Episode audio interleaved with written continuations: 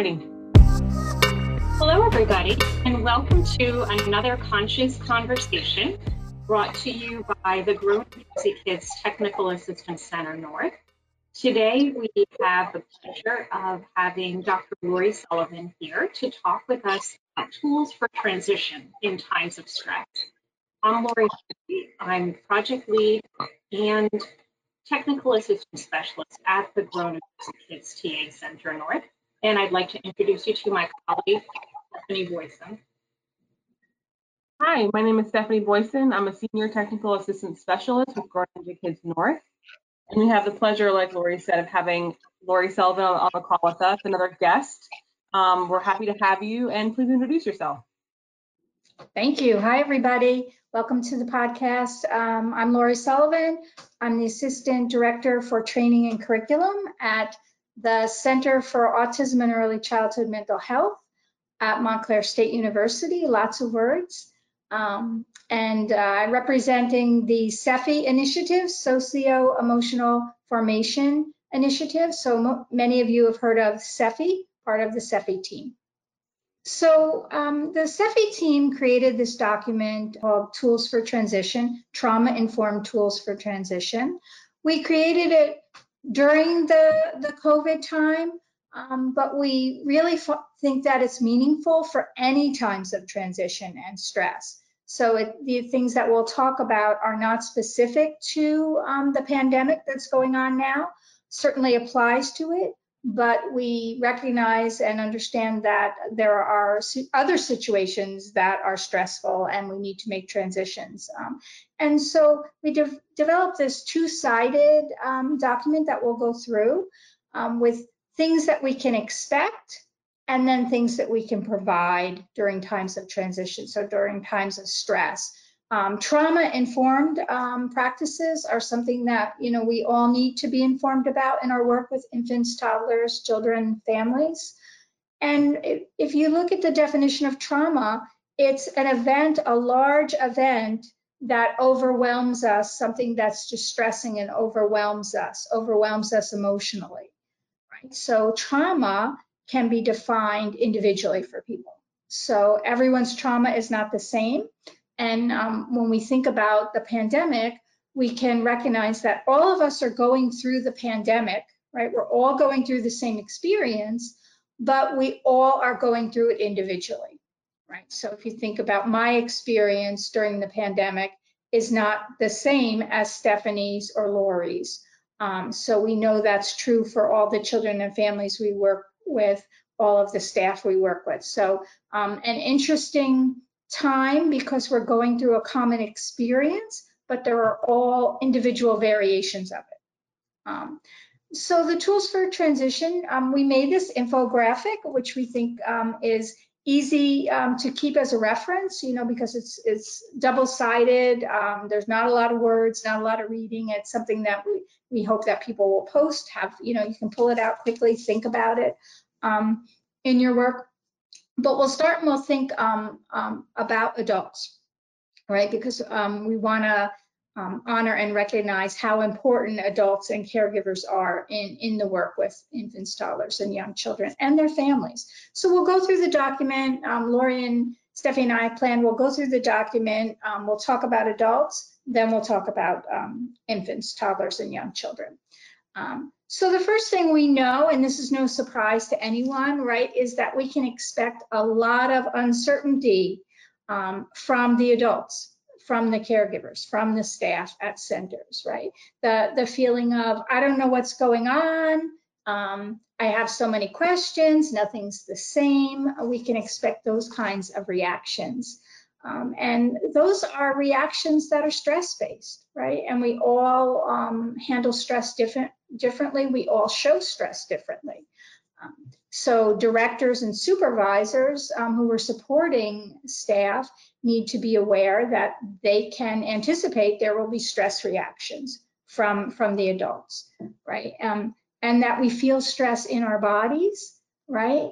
Um, so we may not we may not be showing it any other way um, except through our bodies. So a staff member who's you know at a staff meeting maybe and is sitting with their arms crossed and very tense. That may be one person's sign of reaction. Somebody else may just continually break down in tears. You know, there's a lot of information coming at um, everyone working in this field right now, all of the new procedures, all of the new protocols, all of the health and safety requirements, and it's overwhelming for everyone, right? But overwhelming doesn't mean that it can't be handled right? Overwhelming is when um, I just can't take any more information in. So I think um, one thing we can be mindful of um, in caregivers is that um, we they may need to handle things a little at a time, right? So we don't maybe hand a you know 100 page document to somebody and say, here are the new requirements, read them tonight and tomorrow we'll start them. Right, we're gonna we're gonna try and break them down, which I'm sure people have been doing. So we're gonna expect uncertainty, um, in adults, we're going to expect um, reactions maybe that we've never seen. You know, maybe maybe the person who is always calm and uh, cool and collected now um, is breaking down and crying over everything. Um, so expect, good to know we can expect different reactions and that reactions may be big, we say, big feelings um, in the adults. So that that's a big one. Um, then we say during times of transition, when people are under stress, we can expect that they'll be seeking out safety, right? I need you. I need to know what's going on. Um, so for for directors and supervisors supporting staff, um, what they can think about is the importance of, just like we'll say with young children, the importance of um, everyday familiar routines that to think about are there routines and practices um, at their center at in their staff teams that they can continue that help me feel like okay this is this is how we do it here. That may be important. So you know if before um, the pandemic people had a monthly birthday celebration you know let's keep that in place and figure out how we can do it. It may look a little different um, but to think about what are those practices that um, make everyone feel comfortable.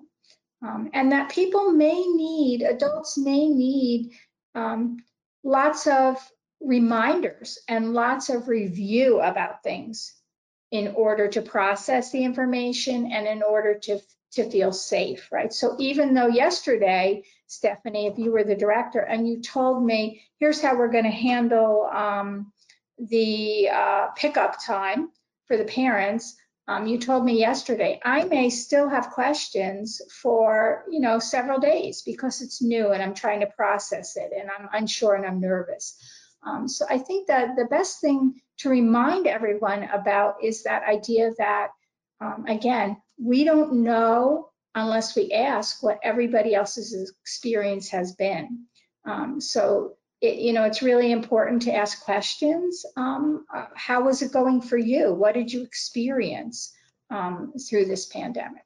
Um, so we're going to expect people to um, seek safety, right? I, I, want to be close to people. I want to reconnect with the people um, that I was close with. So that's important to support them. Then we know, we said already, we can expect big feelings from everyone right? So um, not to be surprised that adults are going to have big feelings. Um, maybe, you know, there are a lot of individual private worries um, that may be coming back to work with people. So just because the center's open and we're back to work doesn't mean that everything at home um, has settled down. For people who are not um, back to work in person and are working at home, we know that um, there's a lot of stress just in that. So people who are managing homeschooling and um, managing to do their work um, remotely and then managing their household and managing the care and safety of their family members. All of these things um, can invoke big feelings in all of us, right? So I think it's, you know, we always say no feelings are wrong, right? They're what you're feeling. So we don't want to stop people from having feelings, but we want to recognize them, pay attention to them, acknowledge them. Um, that's always important. So those are the things we would talk about with um, adults. Now, for children, right, if we if we start over again with the same list, expect uncertainty, right? Children may need lots and lots of reminders. Children may need lots of reassurance um, of how things are happening. Um, I think most people that I've been talking with have said that they feel that the, the kids are doing well um, and are, are adapting. Um, and um, we know that, you know, if, if children feel safe, if they see the adults around them projecting um, calmness and um, and and feeling uh, feelings of safety, then then that will make it okay for children, right? So we really want to focus on that. So um, important to tell children um, developmentally what's appropriate about things. You know, we, if children have uh, the preschoolers may have questions or talk about the what they know about the virus and ask some questions. You know, we, we want to do things developmentally appropriate, right? So we don't need to give them all the information we have, um, but we want to say reassuring things to them. You know, we might say, yes, some people are getting sick, but look here, everybody here is working real hard to be healthy and stay safe. We're wearing our masks. Do you see everybody with their masks on? Yes. Are you wearing a mask? Yes. Is Miss Lori wearing a mask? Yes. Um, we're wearing our masks. We're washing our hands. We're keeping safe. Um, and, and that should be enough, right? So we have a phrase we use that um, adult worries and uncertainty should live in the adult world, right? We're, we're the caregivers, we're the adults we've got to handle this and we have to make the children feel safe. Um, so we can expect in children's uncertainty lots of stress behaviors, right? And we know what stress behaviors look like in young children. They can be really anything, right? From a whole range of behaviors. So um, we can expect pretty much that children under stress may show regressions, right? So um, when we think about most of our centers were closed for say six months six months in in the life of a two-year-old is a big difference than six months in the life of a 30 year old right? So it's a really long time. They they may have forgotten you know how things work. They may need um, lots of reminders they may be anxious you know it's a whole re-entry a, a whole separation that's happening again. So I, you know, I kind of separated from you and now I'm back with you. So we may see lots of challenging behaviors. We may see clinginess. We may see crying in children. We may see children who are more withdrawn. We may see children who are um, more wild and, and um, energetic in their behaviors under stress. Um, we definitely may see and expect um, issues in toileting, feeding, eating, sleeping behaviors, right? That we always think about the activities of daily living when we're under stress. You know, that's typically one of the places that we show it.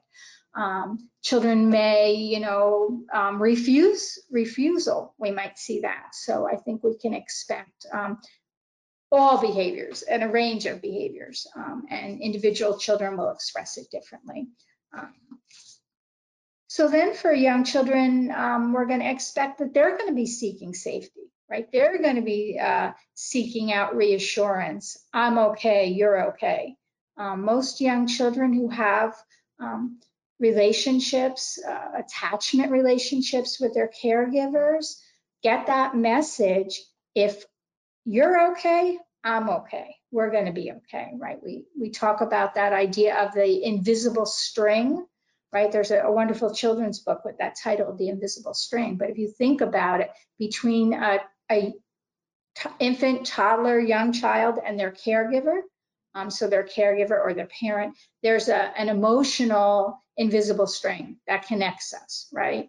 Um, and children often will look to the adults to figure out how they should feel or respond to a situation. So if I'm a young child and something happens or there's stress, I'm unsure about something, and I look to my caregiver, and my caregiver is sobbing, um, that invisible string is going to share that emotion with me, right? And I may then feel those same feelings, right? So we, we say I can stir up, induce in somebody else what I'm feeling. And particularly, we know what happens in um, caregiving relationships, right? So children may need constant, you know, lots of reinsurances about, again, now they're separating again from mommy and daddy, from their family and coming back into program.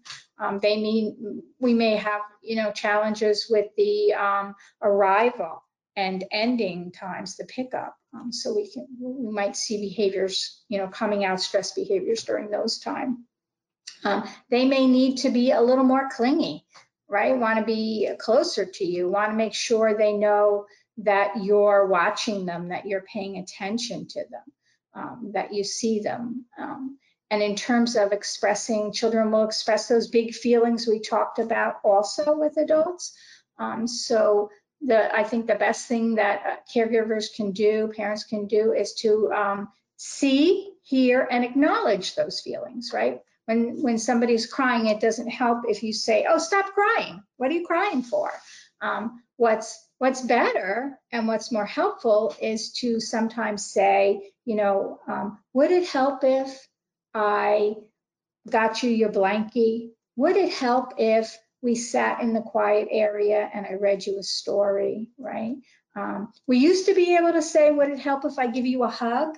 Um, that that may not be one of our choices now, um, but you can think of something else. You know, would it help if um, I uh, I played with you in the the block area? Do you need someone to be with you? Would it help if you were alone? Do you want to be left alone?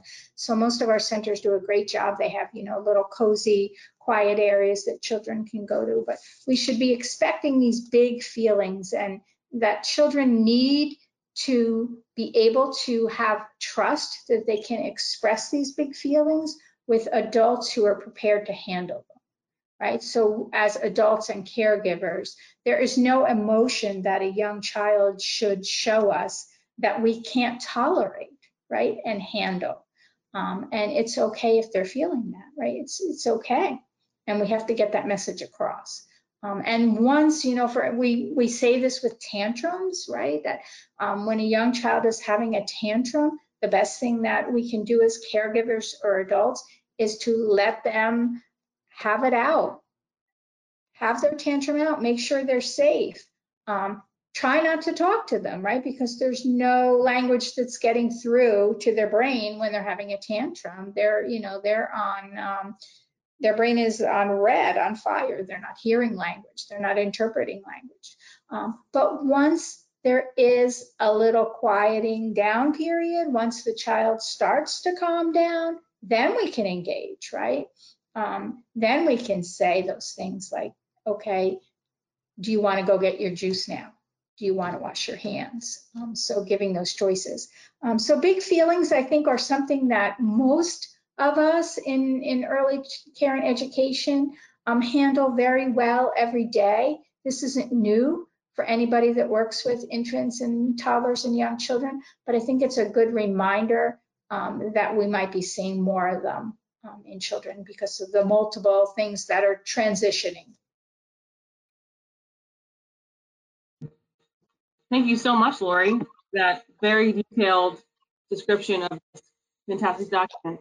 Um, we had, I know Lori and I have a couple questions um, in regards to the document because it's so detailed and it's um, a wonderful way to lay out what you were just talking about. So in regards to adults, when it comes, I know you mentioned before there was uh, a lot of people had said children are adapting it seems like a lot quicker than adults are. So, mm. you know, how are we navigating uh, adult anxieties when children of that family are, we think, totally fine and calm and everything's good, but the parents or the guardians or families are anxiety about what's going on?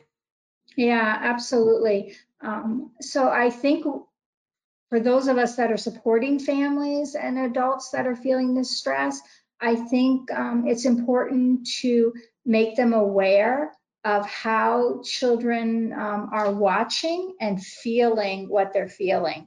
And that it's not that um, a parent or a caregiver shouldn't express their emotion, but that they should be mindful of if they're feeling really overwhelmed, it's probably best to do that away from the child right? So everyone is going to have a breakdown, and, and there are going to be times when, you know, mom or a staff member is just in tears over something. Um, and so it's we we want to take that, remove ourselves maybe from the child at that moment um, because it can be really um, scary and unsettling for a young child to see their caregiver overwhelmed with emotion, right?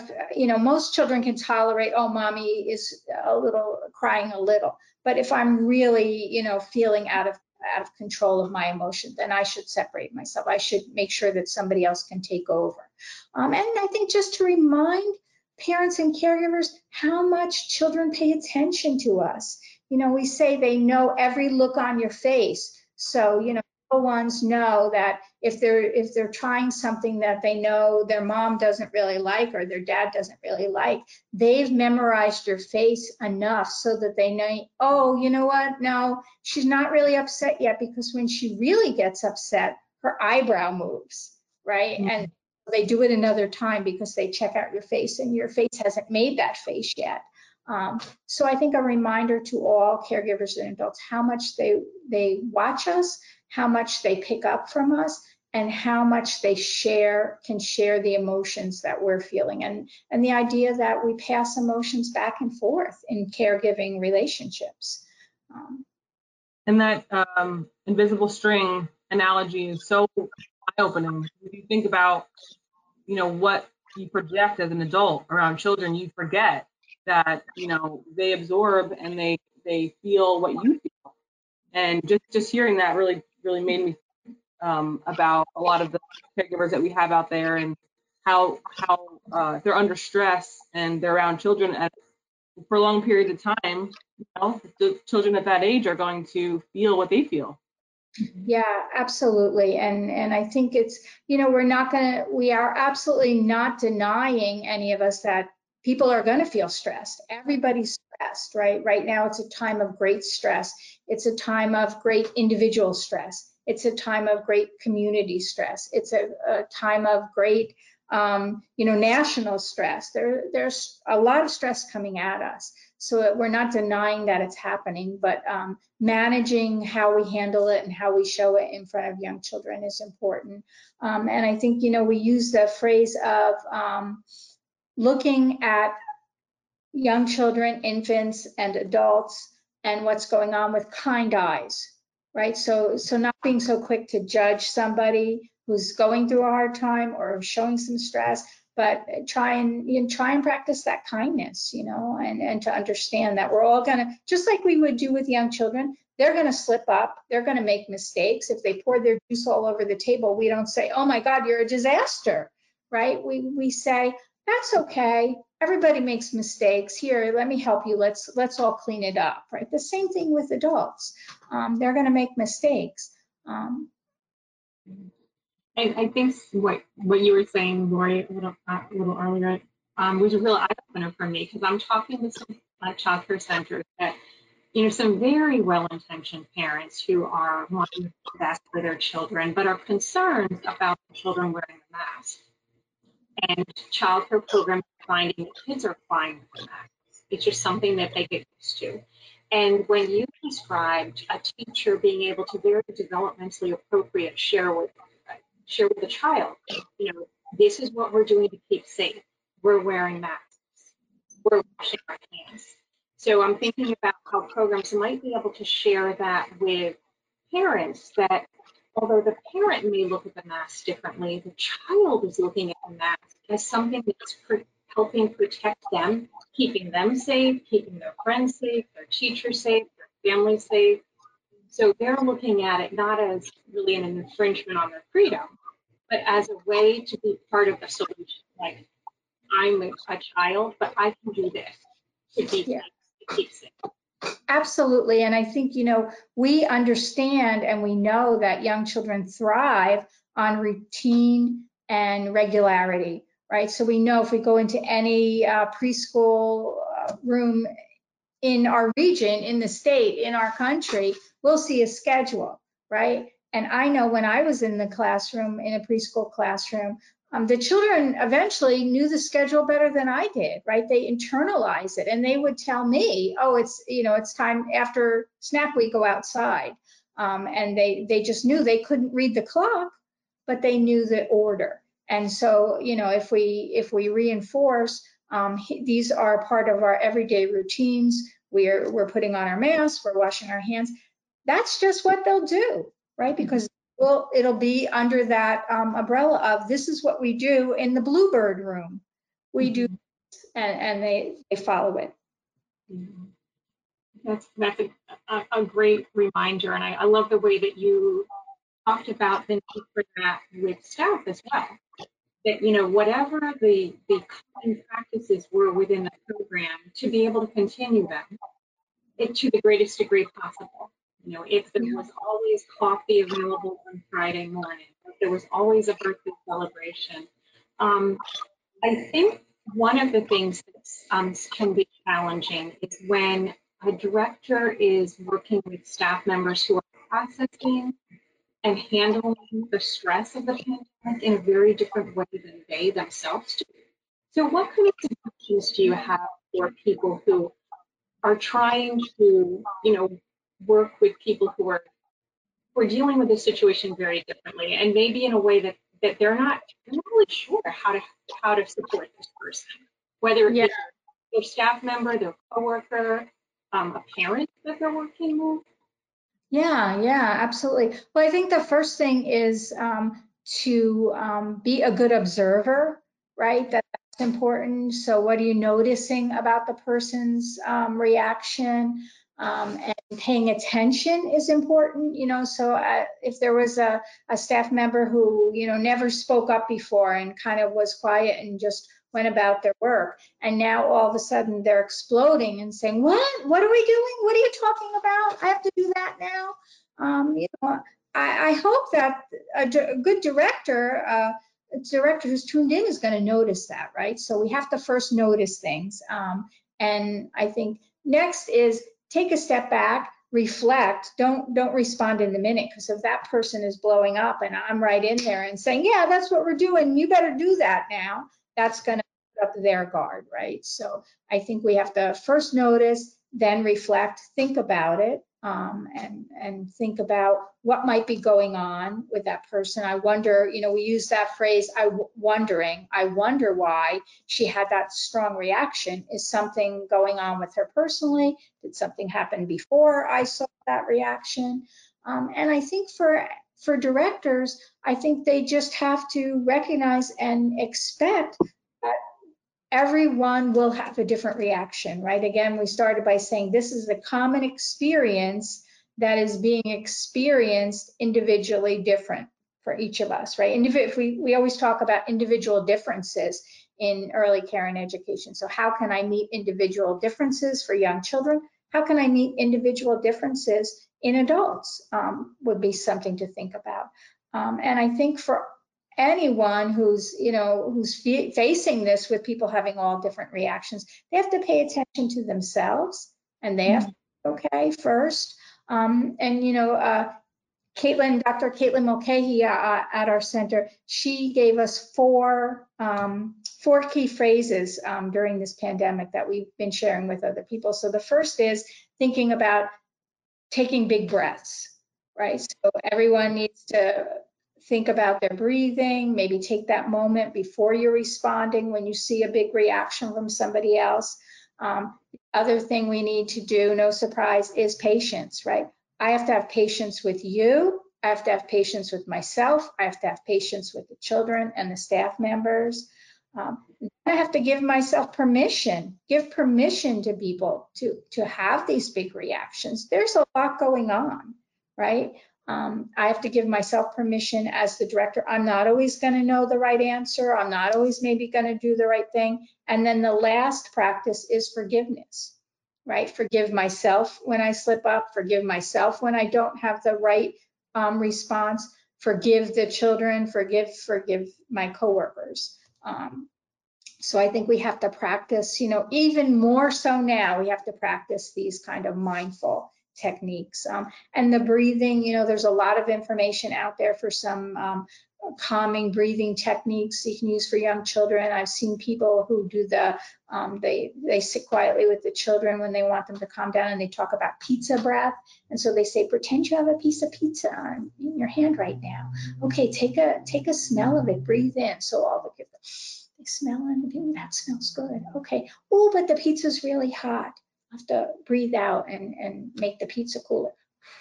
So they can, you know, do practices like that. So calming techniques are, are more important right now. And, and we know self-care, like you said, Lori, about if we did something as a group at our center before, let's, let's make sure it's still happening. Um, but practicing those uh, mindfulness and kindness techniques, I think, are, are all we can do. And to recognize that everybody is not going to have the same reaction, right? Um, I've been through a different experience. You've been through a different experience. I, I love that where you are describing that um, the kindness aspect of it.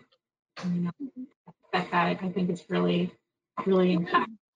And, And you know, for, oh, I was going to say for directors and supervisors, Lori, to think of that invisible string for them.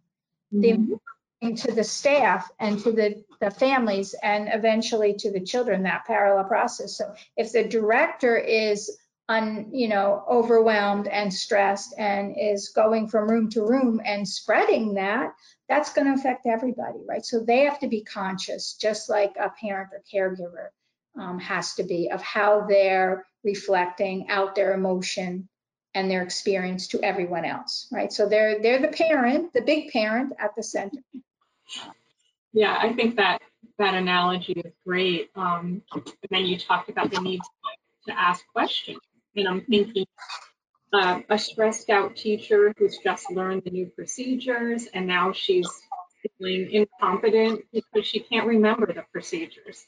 And that whole idea of giving grace and forgiveness and, and um, I know an administrator who says, you know, we're in this together and I know that it's hard to remember all these things and we're all doing the best that we can and that's all that we can do and we're here to help each other to continue to provide that supportive environment. Where asking questions is okay and it's okay to admit that you don't remember how to handle this or you're not sure if you did the right thing and just the idea of the forgiveness and grace of you know, we're all doing something no one ever expected in their lives to need to do. And, um, and it's a very a challenging experience, but we're getting Yeah. getting through it together. Yeah, absolutely. And I, I love that idea of um, partnering up. So, you know, a director who sees someone struggling and either gets someone to help them or helps them themselves is, is going to make a big difference to someone, right? That I'm helping you. And, you know, it- we have to make it okay in our field to need and ask for help.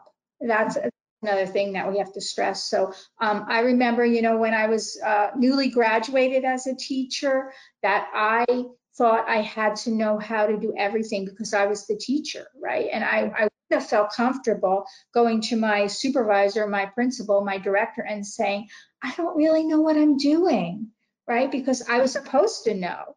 Um, now, I, I think we want to promote more the idea that asking for help is okay because we are all in this together and we are a program that works together for a common goal. So if if Lori doesn't know how to do something and she asks Stephanie and Stephanie can help her with that, great. That makes us all better, right? So we shouldn't- we shouldn't be concerned about admitting we need help with something. We don't, there's no way we need to know everything. We can't know everything, right? Everybody has individual strengths and talents. You know, there, there might be somebody um, who loves to organize things and and that's their thing and so they're going to organize all the supplies coming in and and everybody else doesn't have to worry about that and maybe you know your thing is um, you're very creative so you're going to you know decorate the the entryway or something.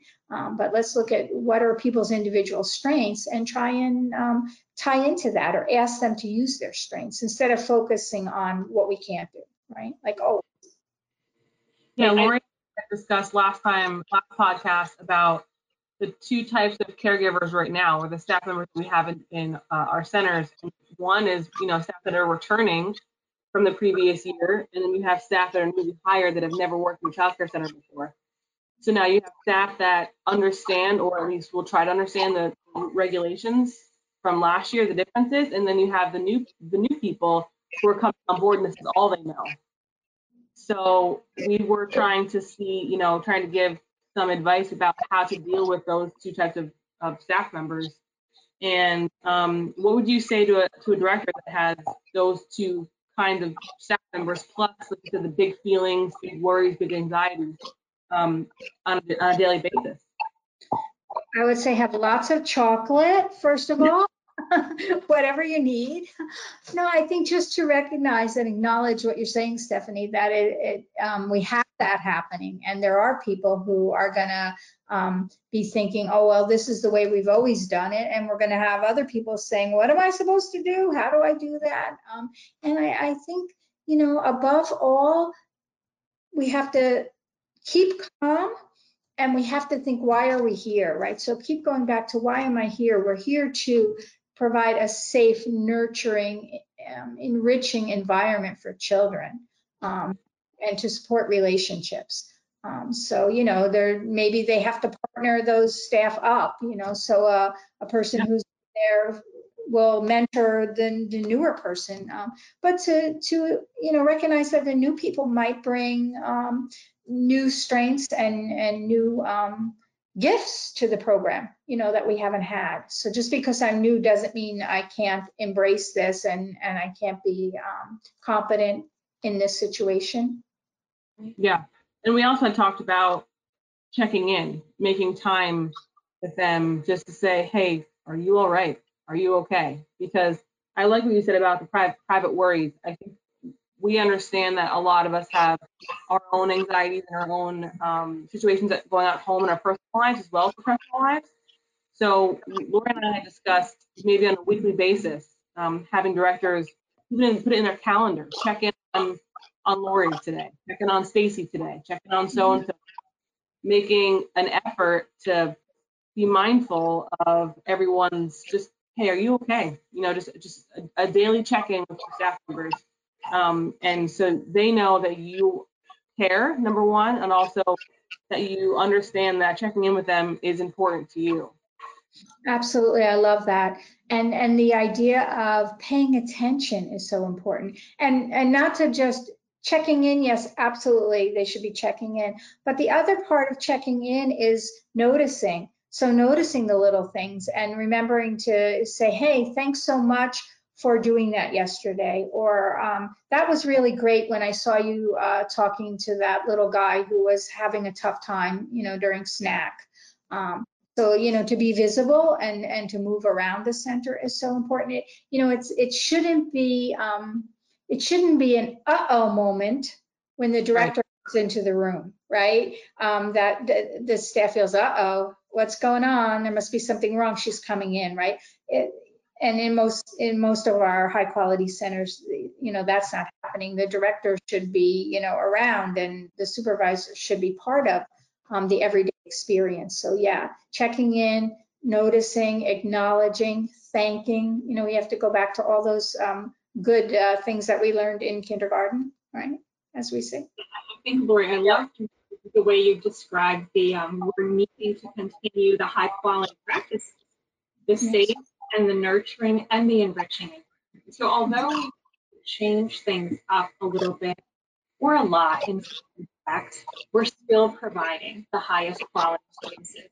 And so although we may not be able to greet each child with a hug right now, um, we still recognize that when kids need need hugs, we need to give them, even during a pandemic you know, we're not going to change our practices so that we're not providing care, comfort, and nurture to the children.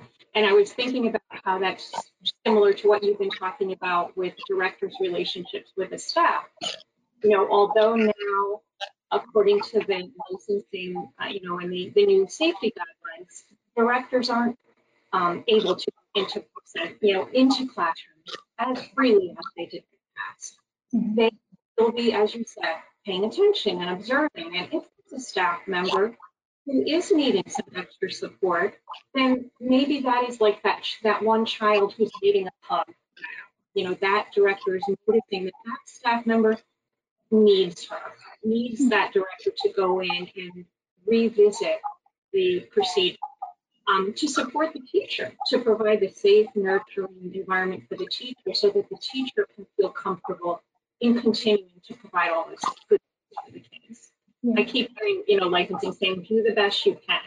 So it's not as if it's a, an iron gate the director can't cross, but the director needs to be very intentional when she does need to cross it. It needs to be for a very good reason. And I think supporting staff is the very best of reasons. Yeah, absolutely. So you can, you can check in without physically being in the room. We know that, right? And, and acknowledge things.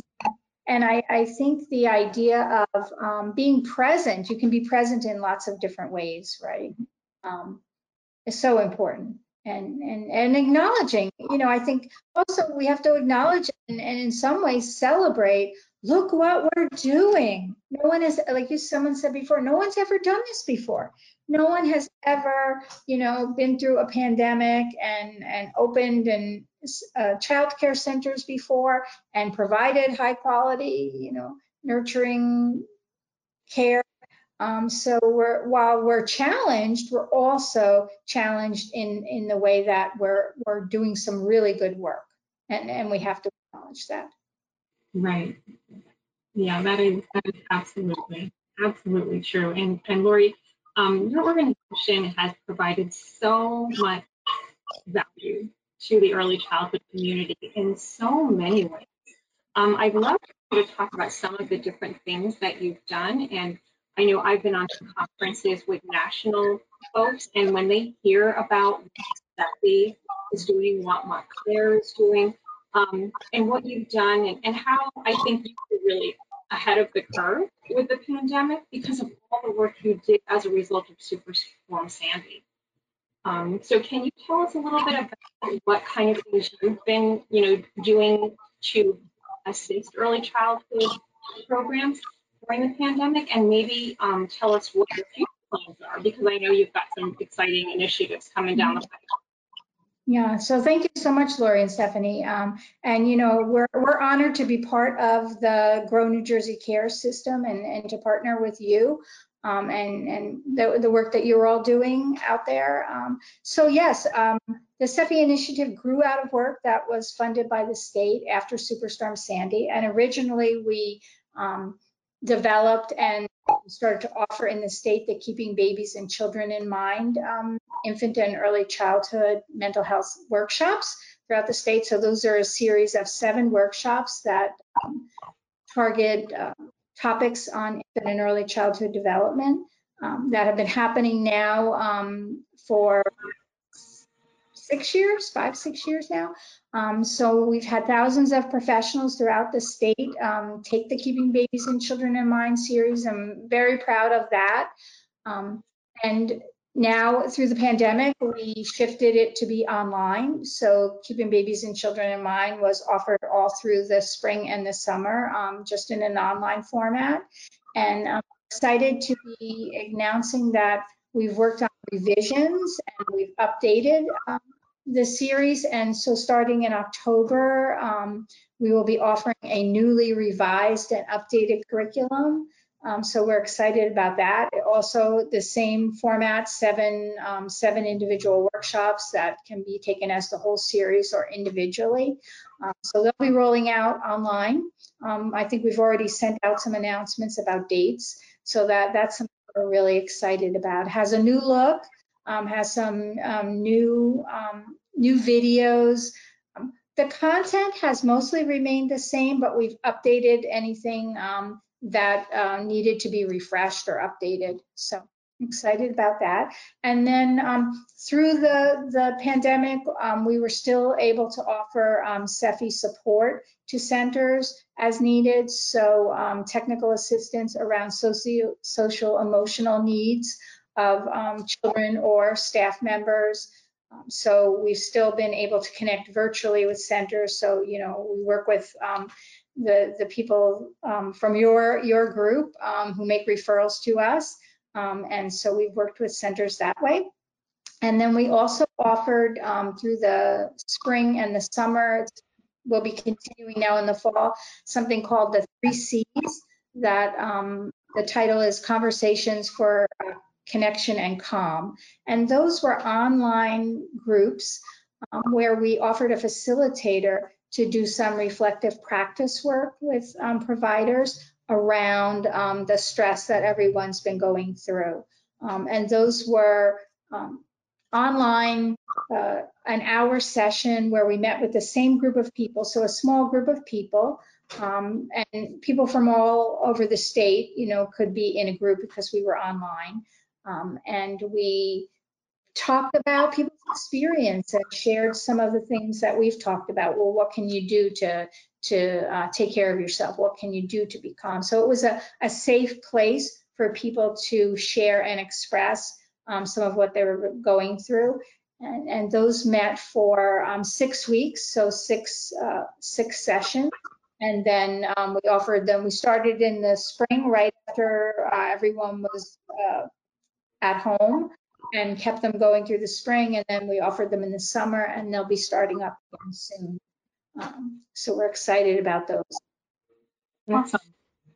Um, just to bounce back to um, relationship with children, I know you were talking about Hurricane Sandy and um, and during this time too. Do you, do you see kind of similarities between um, appropriate behaviors of what's manifested outside of of those huge things we had in our area? Um, I know when it comes to infants and toddlers and preschoolers, there's different uh, you know behaviors that occur because of stressful situations. Can you kind of dive into some of the big, um, I don't say the most popular, but the most common behaviors that we see in children in classrooms because of these huge life changes and crises. Yeah, sure, sure. So I think, um, you know, probably top of the list would be those changes um, in the um, daily living skills. So the feeding, the sleeping, um, the toileting, and maybe regressions in those areas. And, and that would be for all ages um,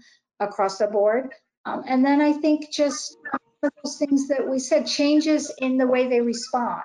Um, so children who typically would, um, you know, be happy and cheerful, maybe now are um, more clingy and um, whiny and crying. Um, children who maybe were quieter, maybe now are more revved up and are louder and more energetic. Um, so I think you need, first of all, you need to know the children, which we know in caregiving relationships. So you'll know out of the range of their typical responses, um, the things that kind of make you take a step back and think, hmm, that didn't seem um, like little Bobby's, you know, typical reaction. Um, so knowing the child um, and then um, looking at the range of emotions that you might see displayed or behaviors. But really, uh, I guess we could say what kind of behaviors we, what would we see under stress? Anything, you know, really right. anything. So, and, and not, you know, there there could be some positive things happening too, you know. It's the things yeah. more are the the things that um, we define as challenging, right? That bother us as adults. And I also think it's important to remember that these behaviors aren't aren't always because of something that they're diagnosed with or they could be diagnosed with. It, it, it truly could just be from a traumatic experience or stress or something as simple as things going on at home or maybe they're moving to a new house, you know, differentiating uh, a developmental issue and then a, a traumatic, stressful manifestation. Absolutely. It could be I didn't sleep well last night or I'm hungry. Um, mm-hmm. you can't find my favorite uh, fire truck that I want to play with. Yeah, yeah, absolutely. Yeah. And what do you think is um, trauma? I think a lot of people think of very explosive, negative, you know, really terrible things happening, but trauma is on a spectrum, correct? I feel mm-hmm. like as simple as losing their lovey, you know, or losing a blanket they have, all yeah. witnessing domestic violence or things like that. So there is a, spectrum of trauma that is out there, correct? Absolutely, absolutely. And again, we think of um, uh, something that's deeply distressing and overwhelms my emotions and mm. my symptoms, right? So depending on your developmental age, um, that could be different. You know, something that may um, overwhelm all of my systems and my emotions as a six month old is going to be different than probably as a 25 year old, right? Hopefully. Um, it's individually based. Um, depends on, um, you know, what, what else is going on in your life. You know, is, is this a one-time event? Is this something that is added on top of other stressors? You know, we know that there can be a buildup of um, stressful traumatic events and, and then that compounds, you know, the, the way I experience it and, and um, stress. I, I liked what you had said earlier, Lori, where you said um, overwhelming doesn't mean that we can't handle it. Mhm.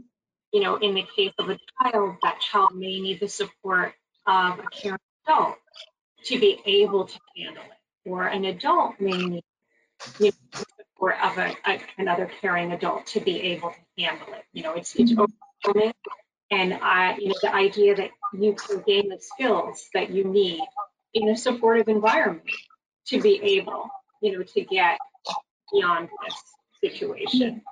Yeah, absolutely. And I think it's also important to label it, right? So to, to say, um, name what children are feeling, because lots of times, um, very children might not connect what they're feeling in their body to the words that we're using, you know. Um, so we want to label it. And then, um, we say, you know, if I, if I name it, I can tame it, right? If I know what I'm dealing with, then I can figure out how to handle it, right? So that's important. So could you give an example of how a teacher could help a child with that naming? Yeah, sure. So um, I guess, for instance, if, if a child is just really, um, you know, crying off the side and I'm not really sure what happened, I didn't see anything happen maybe before I noticed he was crying. I, I think we can, um, the teacher might, you know, go over and um, get down on their level and, and say to him, oh, um, I see you're crying. Um, are you sad? Are you mad? Can you can you tell me what happened and see if they can answer those questions and and um, hopefully they may be able to respond to them. Um, and, and I think going, going with the idea of saying, would it help if? That's you know think that gives them give them a few choices. Would it help if you just stay right here by yourself? Would it help if I go get a teddy bear and ask them to come over and help us? You know, help if your friend came over. Um, and I, I think if we can offer a few choices that we think they might say yes to is important, you know. Um, might not be the time to say, you know, do you want to go in the bathroom and, and, and wash your hands? Because that might be a no right now. But I think just the idea that the teacher is recognizing and acknowledging and to help the child figure out what, you know, what they're feeling and what's going on. I, I love the idea of, you know, asking them questions to, and giving them those words. Yeah, exactly. And I think you give a few choices and, and if they say no, then you say, okay, you know what, I'm gonna leave you here, I'm gonna leave you, but I'm gonna be right over there and I'm gonna come back and check in with you. And then you, do right? So if they, you leave them alone, they're not able to respond, you're watching them, you know, we always are watching and, and checking on, then you come back and check in. Yeah. And in the case of uh, information overload too, you know, we have a lot of families who feel very comfortable sharing what's going on and be uh, overly truthful maybe sometimes. Um, I know certain uh, new staff members may find it hard to navigate how to discuss what's going on with children that know too much. Um, and I think it, it's hard to, you know, you can't control what's happening at home. You can only control what's happening inside your classroom. So um, of a director talking to an adult and then an adult talking to a child, you want to be mindful of what you're saying and how you're saying it. Because you can't necessarily always control what parents or grandparents or family is saying to children. So you have to even be, would you recommend just being consistent of, uh, across the board for all children of obviously appropriate group? Yeah, absolutely. I think so. I think, you know, we, um, to be mindful as adults that we don't have to go into detail about things. Um, and if, so if a child is telling you what they understand that, you know, grandma told me she saw in the news that this bad thing is happening. Um, we don't always have to um, get into that discussion with the child. We, we might say, oh, so, you know, you spent time with your grandma? You know, and and I'm not giving into that information. Um, try and maybe steer the conversation right, or stick to the facts. Yes, you know, yes, Grandma told you some people are getting sick, but again, um, we're all safe here and we're all healthy. And and can you tell me some of the things that we're doing to be healthy? Um, you know, those kind of things. And as much as we can point out who's helping and who's doing what we're, you know, the healthful things are, that's what we want to do. That's a great idea to redirect the conversation to something so. Oh, you saw your grandma this weekend, or where does she live? Or Mm-hmm. you have other cousins that go with you, or you know, I really think that's a great idea. Yeah, because I think sometimes, uh, and rightfully as adults, we get anxious about, oh my God, you know, inside your head, you think, oh my God, where am I going to go with this? What am I going to say to him? Um, and he may not necessarily be asking any questions. He may just be repeating back what they heard or looking for a response from you. So if you keep calm, you know, and you don't, you don't say, oh my God, what did she said? What? What did she tell you? They're going to respond to that. But yeah, if you keep it, keep it even, keep it steady, and and you know steer it a little around that. Yeah, that's a great idea. And I know we talked before too about stress behaviors for children, and I and when it comes to adults and children, I, I find that giving adults and similar to children multiple step processes to do something. Sometimes during a stressful situation, they it's almost like they forget a certain step, especially in adults. I know for myself, that's kind of how I am. Um, I like doing things one at a time. So in this case, you know, having new staff members or staff members that are returning that have these kind of big responsibilities now in, multiple step processes is, is, it's tough. And dealing with children that have the same kind of stress issues, but not seeing the similarities between the two situations can be difficult. Yeah, absolutely, absolutely. Yeah, and again, you know, we we all um, do different things when we're under stress, right? And, and to acknowledge that. I mean, I was doing something simple this weekend where I was trying to put some uh, follow some directions and put batteries into something, and it wasn't working. And I was I kept redoing it and doing it. It wouldn't work. I couldn't get these batteries. I changed the batteries, right? And I found myself, and I was doing this by myself. There wasn't anybody else with me but I had to read the directions out loud to myself. Right under stress, I had to read it out loud. Like open the back of the item, place two double A batteries in, you know. And now I'm laughing about it. Like, why did I have to read it out loud? I was the only one here. But under stress, I needed to hear the directions, I guess, to help me process them, you know. That's so true. It, it kind of reminded me of um, before we had GPS in our cars, and um, we used to maybe um, print out directions, right, from MapQuest or something. And if you're following the directions, I remember um, somebody said once that if they can't, if they're driving in their car following directions and the radio's on, and and they can't figure out where to go, they have to turn off the radio, right, to focus on the direction. So it's like too much overload. That's so true. I actually do that even with GPS now. I still I still turn the music down to re- remind myself to make certain turns. That's that's Yeah. very Yeah, yeah. that's great. Um, well, I truly, Lori and I truly appreciate you coming on board and um, you're so knowledgeable and the work that you guys do over at SEFI and Montclair is just, um, well, it's not immeasurable. It's, it's nice to know that we are measuring it nowadays. Um, but we really appreciate your knowledge and um, your detailed description of that document um, and just you being present with us. It's been really great.